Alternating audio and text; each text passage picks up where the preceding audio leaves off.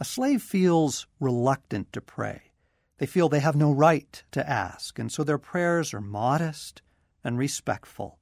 They spend more time asking forgiveness than they do praying for abundance. An orphan is not reluctant to pray. They feel desperate, but their prayers feel more like begging than anything else. But not sons. Sons know who they are. Mine were just home for Christmas, all three of them. They are young men now, out making their way in the world, and, as is fitting to their stage in life, they are living on limited means. And when they come home, they get to feast. The refrigerator and pantry is theirs to pillage, and they don't have to ask permission. When we go out to dinner, there is no question that Dad will take care of the bill. For they are sons.